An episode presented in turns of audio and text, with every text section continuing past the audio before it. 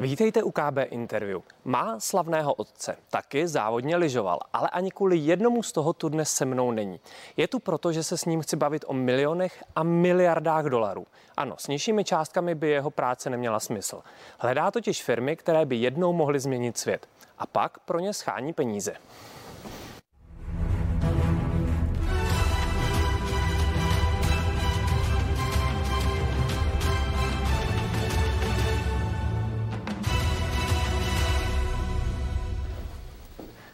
Asi nikdy už se nezbaví přívlastku syn bývalého slovenského prezidenta, přestože sám už toho dokázal dost. Andrej Kiska, dobrý večer. Dobrý večer, děkuji za pozvání. Já děkuji, že jste tady. Já jsem schválně neřekl Kiska mladší. Všímáte se? to se mi ulevilo, děkuji. Vadí vám to, když se to říká?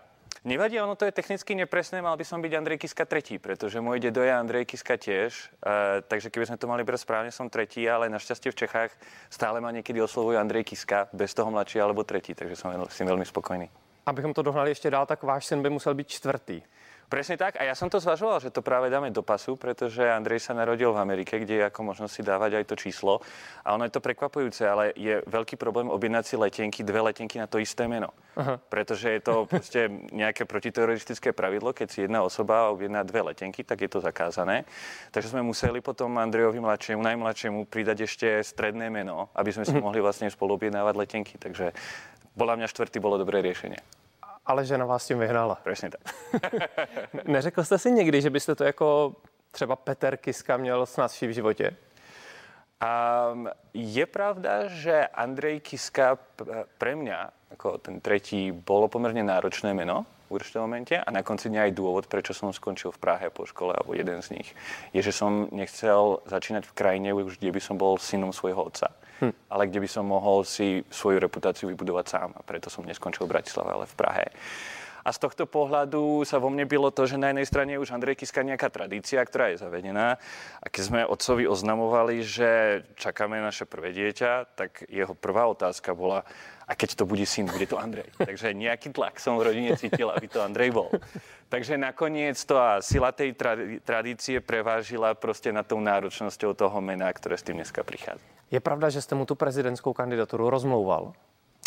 rozmlouval. Nebo že jste s ní nebyl úplně šťastný? Je to, eh, kdyby jsem se mal na to pozrieť sebecky, tak samozřejmě nie, protože pokud se na to pozerám cez tu optiku toho, že se snažím budovat svoju vlastnú kariéru a, a snažím sa nebyť vnímaný ako syn svojho otca, tak pokiaľ sa môj otec náhodou stane prezidentom, tak je to aj pre mňa o mnoho náročnejšie, nehovoriac o tej strate toho súkromia, a nehovoriac o tej mohutnej antikampani, o ktorej sme vedeli, že v nejakej forme hm. príde.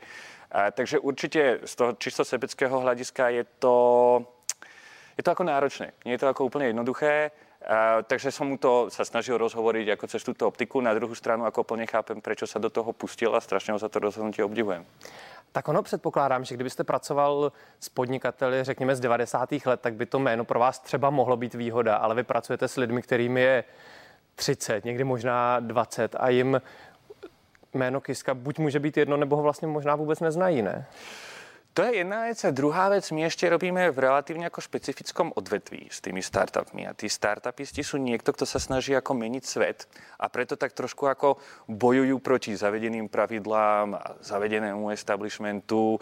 A, a z tohto titulu vlastne Hm, kariéra politika alebo vôbec ako osobnosť syna politika je ako vnímaná ako skôr negatívne, pretože oni sú tam ako niekto, kto sa ten systém nejakým spôsobom snaží zlepšiť alebo zmeniť. Jsou to rebelové. Presne tak. Andrej Kiska si svou kariéru budoval sám nezávisle na otci. Biznis odešel studovat do Ameriky a na stipendium dosáhl tak, že na univerzitě ve Virginii lyžoval. Když se vrátil, pustil se do světa peněz a investic. A často říká, že investice jsou něco jako manželství. Tak mi řekněte, co mají investice společného s manželstvím? A majú spoločné, ja ešte by som dokonca možno ako popravil to, čo som niekedy povedal a niečom je to ešte dlhodobejší a náročnejší záväzok ako v manželstve. Pretože v manželstve, keď vstupujete ako investor do startupu, tak robíte investíciu na pravdepodobne 10 a viac rokov. A s tou osobou travíte každý deň a v práci travíte viacej času než s manželkou.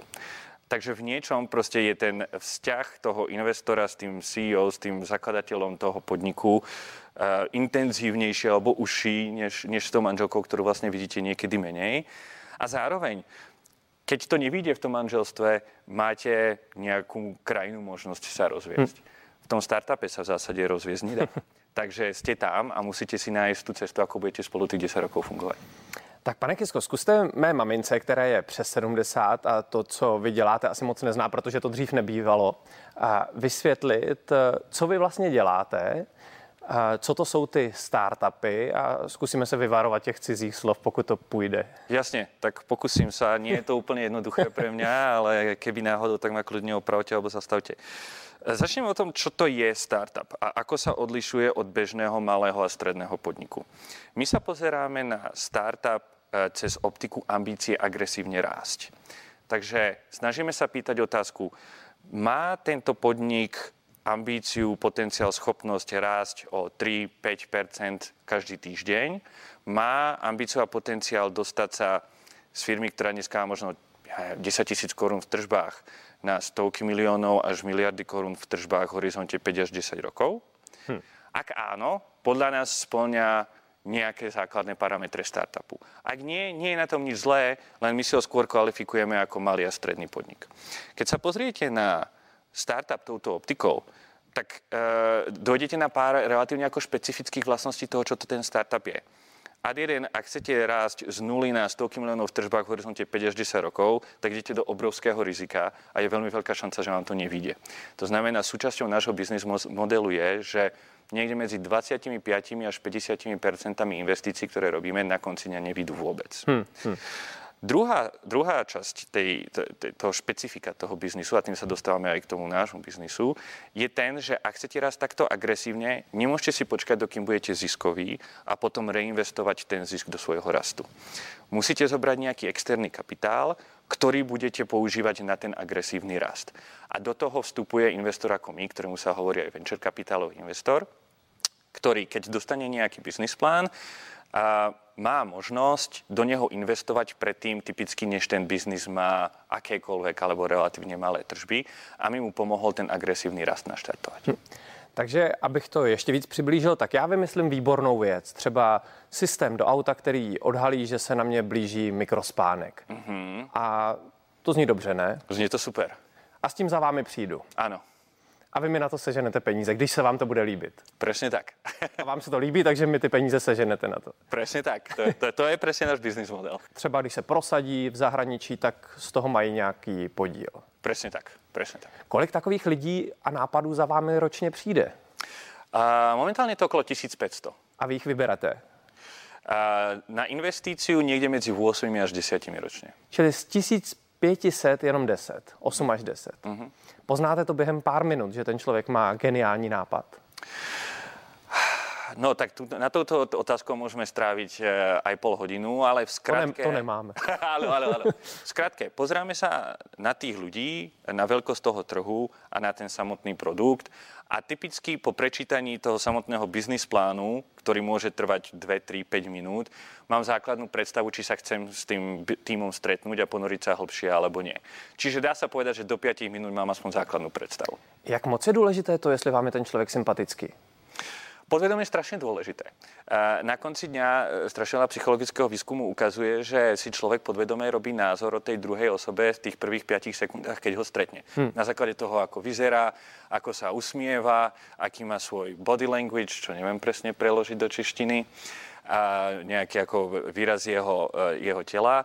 A na to všetko si potom robíte už nějaký názor prvotně a zvyšok toho, čo vidíte a počúvate, už zapáda do nějakého názoru, který jste si vytvorili hm. podvědomě v těch prvých 5 sekundách, takže to jde velmi rychlo. Asi řeč těla bychom řekli jo. česky. Stalo se vám někdy, že jste se vy nebo někdo z kolegů ale hodně spletl, že jste odmítl někoho, kdo pak tu díru do světa, třeba českého nebo už světového udělal?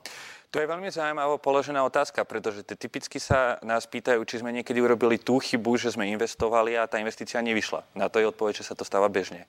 Ale presne, naše najväčšie chyby sú tie, kde niekomu povieme nie, z rôznych dôvodov a nakoniec to fakt vystrelí. Tak napríklad v Čechách eh, je veľmi známa firma Kiwi, uh-huh. s ktorou sme sa bavili o investícii dvakrát v dvoch nezávislých investičných uh-huh. kolách a bohužiaľ pre nás to ani raz nedopadlo.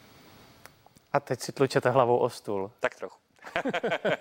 Eh, chodí za vámi, eh, jenom abychom to dopověděli, eh, firma Kiwi je firma Olivera Dlouhého, která prodává letenky, abychom to řekli velmi zjednodušeně.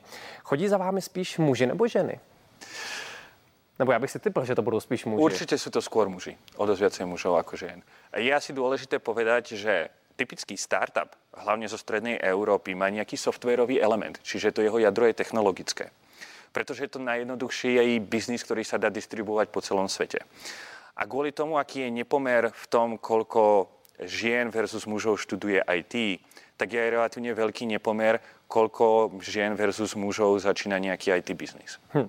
Abychom se tady ještě trošku vrátili k tomu slovu startup, kterému se nelze vyhnout, tak to je tedy nějaká firma, která má nějaký řekněme, přelomový nápad ve světě, ať už třeba technologií nebo aut, nebo to je celkem jedno, ale není to každá začínající firma, není to prostě nově otevřená prádelna na rohu.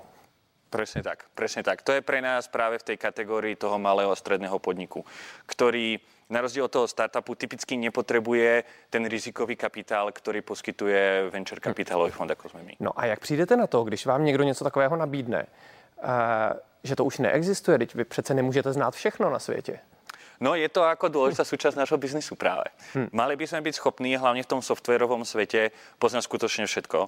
A preto sa snažíme nájsť si nejakú niku, v ktorej sme fakt dobrí a poznáme ten, dob- ten biznis relatívne dobre. Preto povedal by som, 80% našich investícií je v tzv. enterprise software, čo je nejaké odvetvie, kde predáva eh, jeden biznis nejaký software druhému biznisu. Čiže robíme len veľmi výnimočne investície, kde sa ten software alebo nejaký produkt predáva koncovému užívateľovi, hmm. ako by bolo Kiwi, kde si koncový užívateľ hmm. nakupuje letenky. Skôr investujeme do firiem, ktoré predávajú software veľkým iným firmám typu Cisco, a Oracle a podobne. Uh, no, aby to nebylo jako u Járy Cimrmana. Přijde Edison se žárovku a vy řeknete, a teď tu byl. jestli, jestli i to se stává, že někdo přijde s něčím a vy mu řeknete, ale to už je?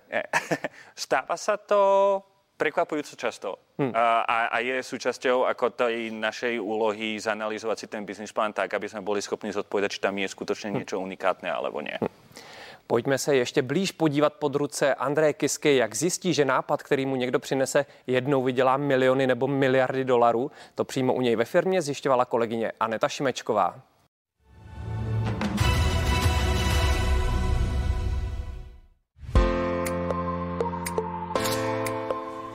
Dobrý deň, tak vítajte u nás v Krede a poďte sa pozrieť, aké to tu máme.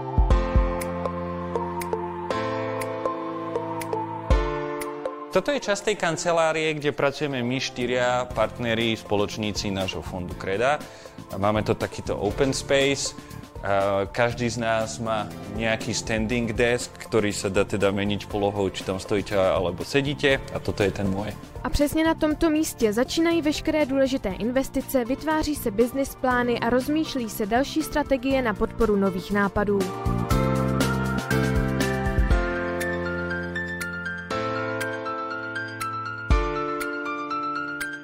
Prvotne tam príde nejaký business plán. Typicky príde cez e-mail. A ja sa na ten e-mail pozriem, zanalizujem ten biznis plán. Ak mi to príde zaujímavé, tak si potom pozrieme ten tým, ktorý vytvoril ten biznis plán na nejaké stretnutie, kde sa ponoríme hlbšie do toho biznisu. A ak sa nám to následne páči, tak im dáme nejakú ponuku na tú investíciu a potom sa dohadujeme o konkrétnych podmienkach, či budeme investovať alebo nie. Nejdůležitější ze všeho je pro investory lidský přístup. Nehledí pouze na váš business plán, je pro ně důležité i to, jaký jste, jaký máte kolem sebe tým lidí a jakým způsobem třeba i sformulujete váš první e-mail, který investorovi přijde. Jestli uvěříme jejich eh, kompetenci, ambici, nadšení, schopnostem a zároveň jestli si tak jako nějak lidsky sedneme. To je to nejdůležitější. A pak je tam spousta dalších kritérií. Pre nás ako investor je to o troch veciach. Tým, tá kvalita toho týmu, produkt, unikátnosť toho produktu a veľkosť tej investičnej príležitosti. Pro tým kolegů z investiční firmy je důležité i to, v jakém prostředí pracují. Proto je v jejich kanceláři spousta zajímavých místností nebo vzpomínkových předmětů. Toto je uh, moja skrinka nejakých suvenírov z mojej kariéry, kde asi môžeme začať spredu. Tu mám gumu na veľ, veľmi veľké chyby, tak všetky veľké investičné chyby, ktoré urobím, viem zmazať. Uh, tu mám nejaké supermanovské slipy, keď sa mi fakt nedarí, tak uh, mám nejaké extra posilnenie, ktoré si asi môžem obliecť. A tu mám uh, úplne prvú verziu mojej knižky, respektíve brožúry, uh, ktorá je takou príručkou pre začínajúceho startupistu v Strednej Európe. Jako jeden z nejdůležitějších předmětů ve skřínce je kostka, kterou získal za svou první velkou transakci. Tak tejto kocke sa po anglicky hovorí tombstone, ako náhrobný kameň, ale ja by som to skôr uh, preložil ako nejaký suvenír, ktorý si odnášate po každé úspešnej finančnej transakcii. Jeden z požadavků Andreje při vytváření této kanceláře byla sleeping room neboli spací místnost, která slouží investorům pro načerpání energie před náročnou schůzkou. Keď viete, že tá izba existuje, Uh, tak vás to do nej ako ťahá viacej, než by ste nutne ako možno toho spánku ako potrebovali. Nie každý deň sa zase ten človek cíti tak unavený, že by musel ísť do toho sleeping roomu, ale pokiaľ viete, že ho máte, niekedy je ťažké mu odolať kanceláři nechybí ani místnost na telefonování, Zen Room pro meditaci, místnost pro rehabilitaci a v první řadě velká zasedací část pro důležité porady. Podle Andreje je kromě prostředí pro práci důležité i to, jak k investicím na svém začátku přistupujete. Tvrdí, že je dobré najít si mentora, který vás povede. Aneta Šimečková, CNN Prima News.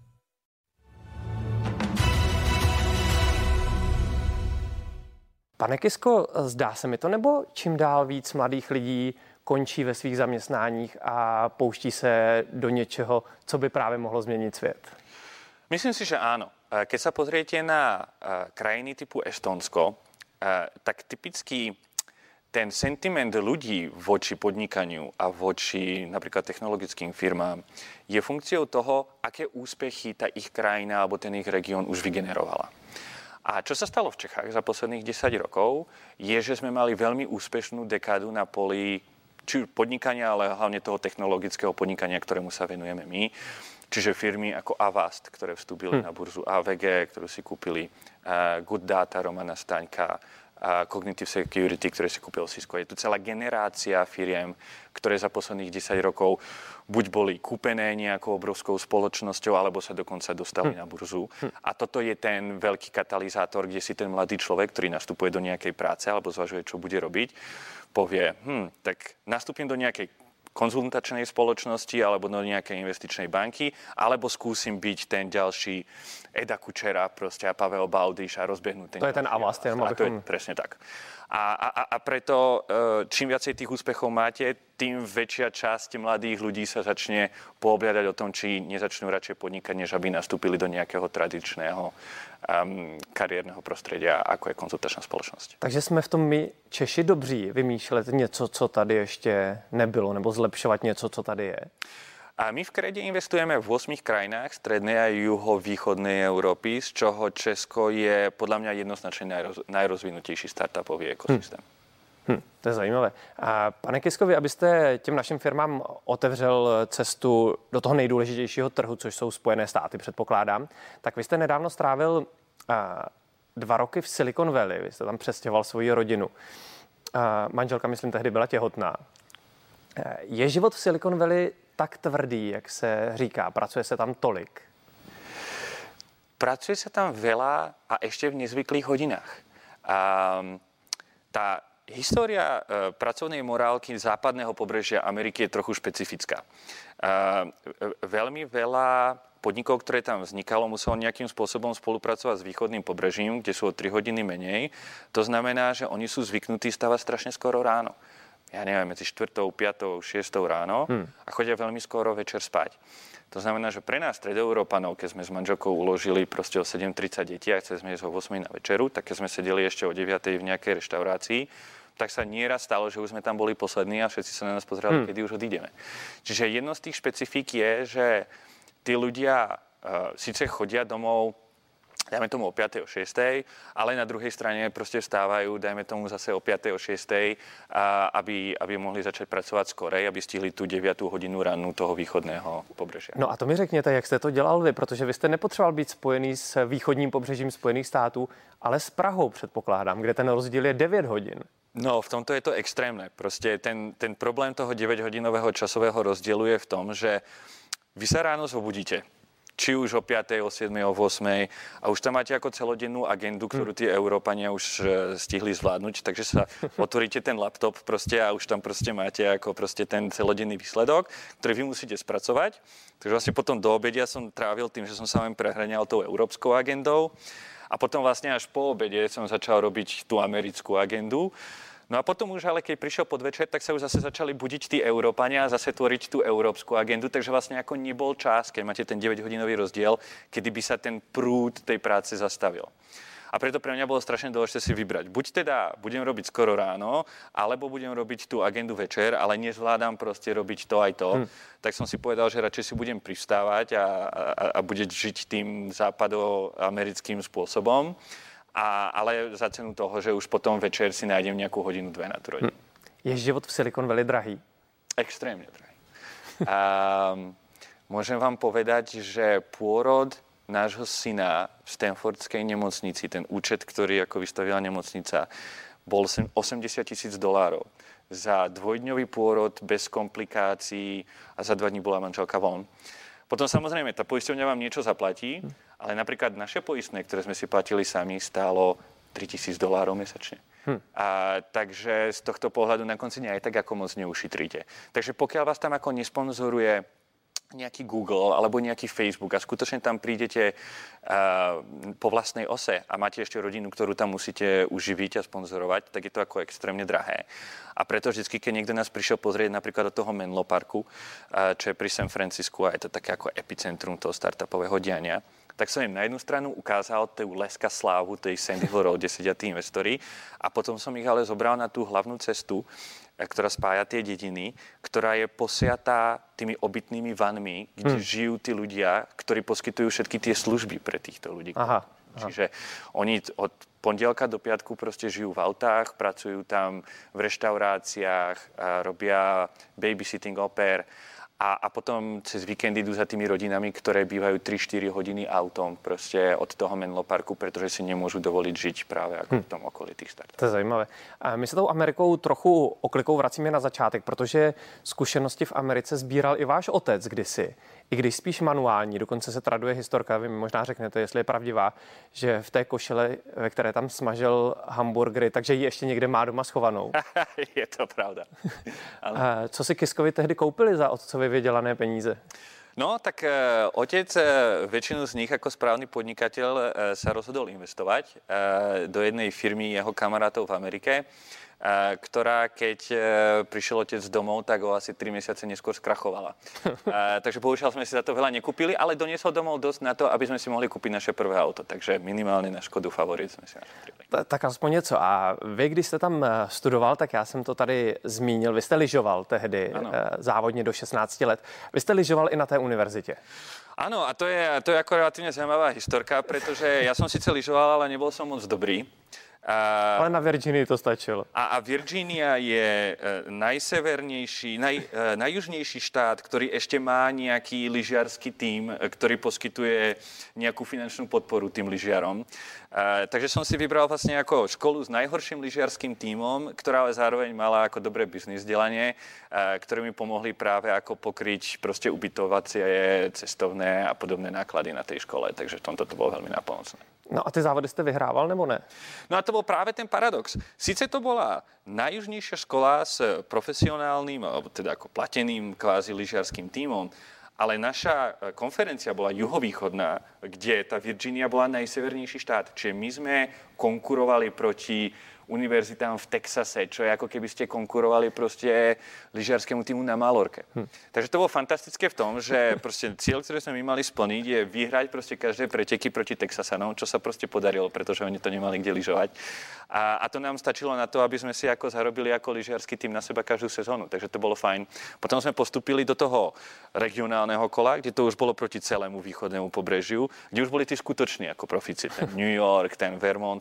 A tam sme vždy skončili poslední s veľkým náskokom, ale to už nikoho nezaujímalo. Tam to bylo fajn. Krásný závěr, pane Kisko. Děkuji za váš čas.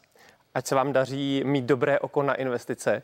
Já teda asi ten systém eh, na ten mikrospánek nevymyslím, ale třeba někdo ano. Děkuji, že jste přišel. Já velmi pěkně děkuji za pozvání.